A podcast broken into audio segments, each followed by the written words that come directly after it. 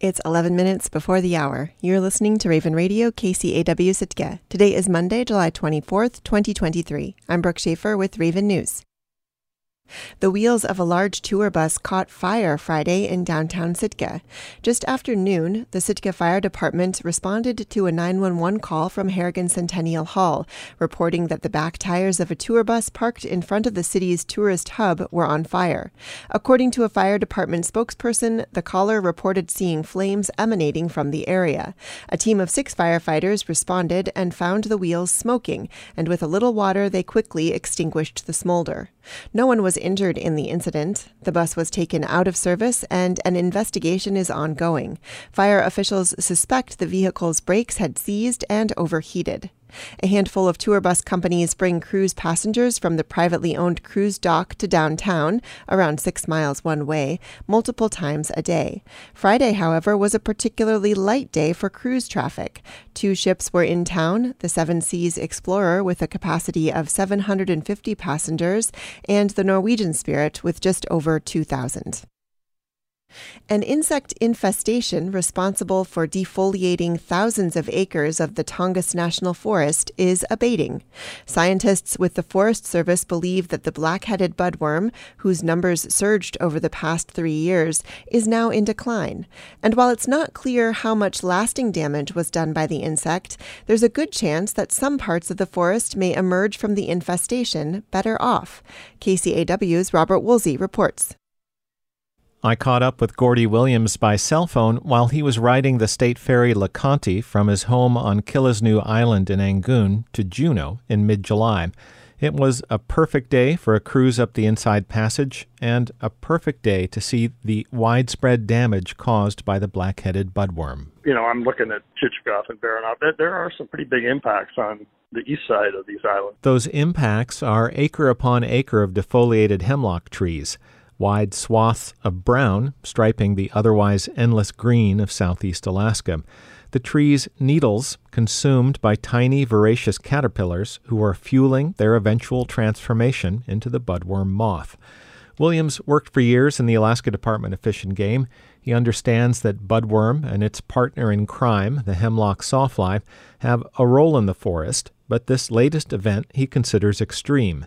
The Forest Service estimates 685,000 acres were defoliated by insects in the last three years. It's a natural cycle, but when it does get ramped up like this, it does have a pretty significant effect on the ecosystem. So, what our curiosity is at this point and our concern is what are the impacts of this radically thinned out forest canopy in so many areas? You know, that's what provides winter cover for deer and other animals and it going to impact stream temperatures and that kind of things? This part of Chatham Strait is notorious for winter storms, huge sou'easters that blow right up the channel between Admiralty and Baranof Islands, and can make this ordinarily pleasant ferry ride a bit of a stomach churner.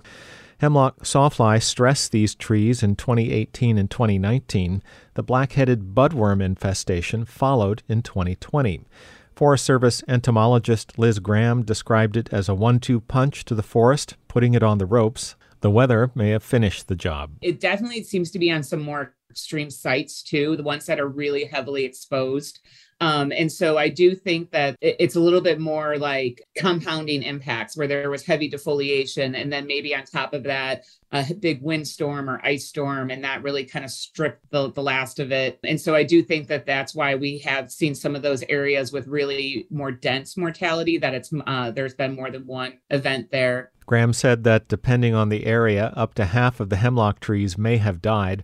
Although this sounds like a high toll, Graham's colleague, silviculturist Molly Simonson, says on a forest wide scale, the damage is limited. Most areas are unaffected, and some forests die off is not necessarily a bad thing. You know, trees do die, whether it's whether it's um, clusters of them, you know, during a particular event, or whether it's just individually over the course of that forest development. But um, you know, it contributes to nutrient cycling within the ecosystem. And there's always going to be other trees in the understory waiting to take over that space. There's regeneration underneath those dominant trees that are just waiting to take over, and they'll capitalize on that. The last major black-headed budworm infestation in the Tongass was in the 1950s, and good data are hard to come by.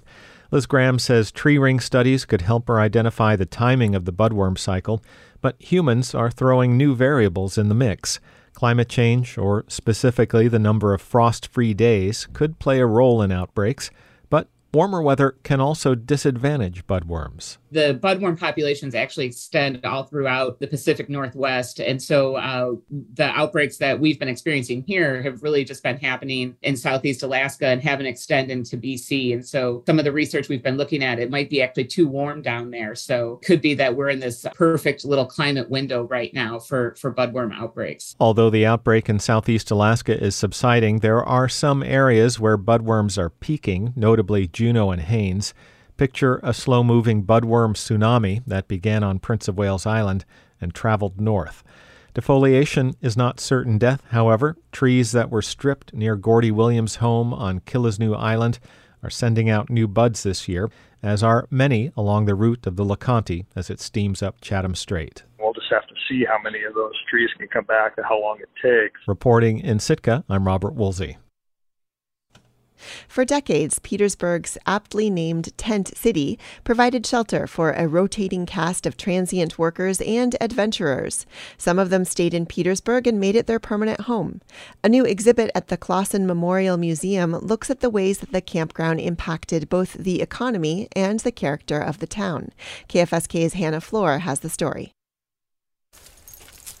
Hi, Lewis. Are you ready?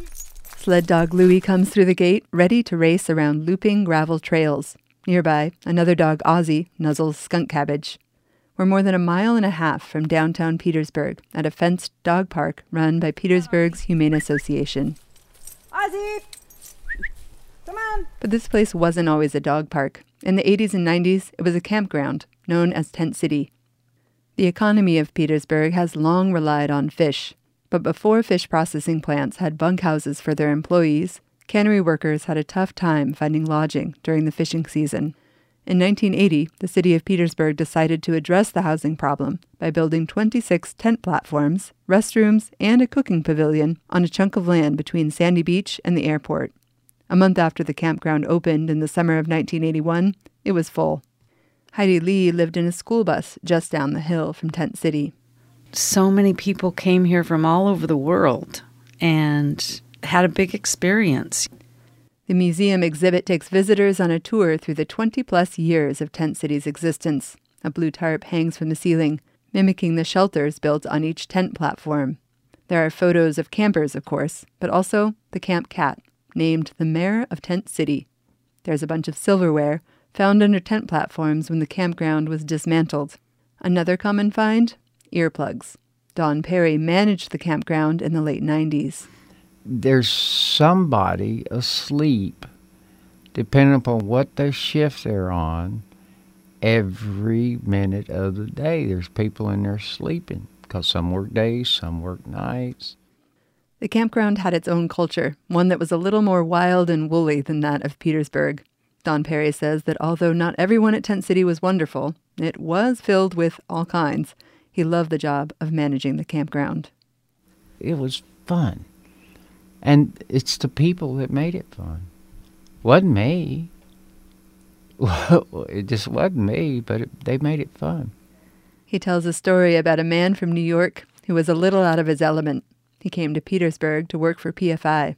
The processing plant had donated a sleeping bag for him to use at the campground. And he says, What do I do with this? He said, Do I lay on top of it? Do I lay under it?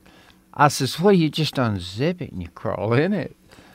And I unzipped it for him. He crawled in. And it was amazing how many people out there that had never slept in a sleeping bag. The constant rain made tent city life soggy. Hours at the cannery were long. Those unwilling to hitchhike or pay cab fare into town often had to walk or bike to and from work in bad weather.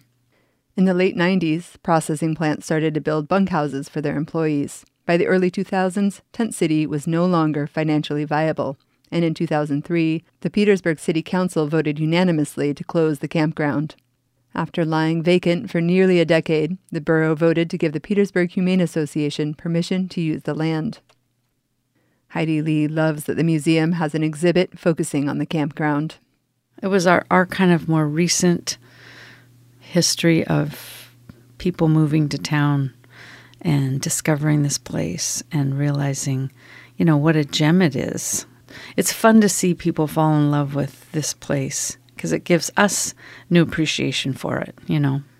Outgoing museum director Cindy Lagoudakis says the exhibit has helped her understand just how much Tent City was a part of life in Petersburg during the 80s and 90s. Everybody who comes in the door has a story of their own to tell, which is really kind of fun. Some aspect of it that they know about or they experienced. And that's that's kind of what a museum is about. You know, it's to, to share information, to share history, to make you think, to kind of have something that you can relate to. Items continue to be added to the exhibit, which will be up through the end of summer. In Petersburg, I'm Hannah Flor. I'm Brooke Schaefer, and this has been Raven News.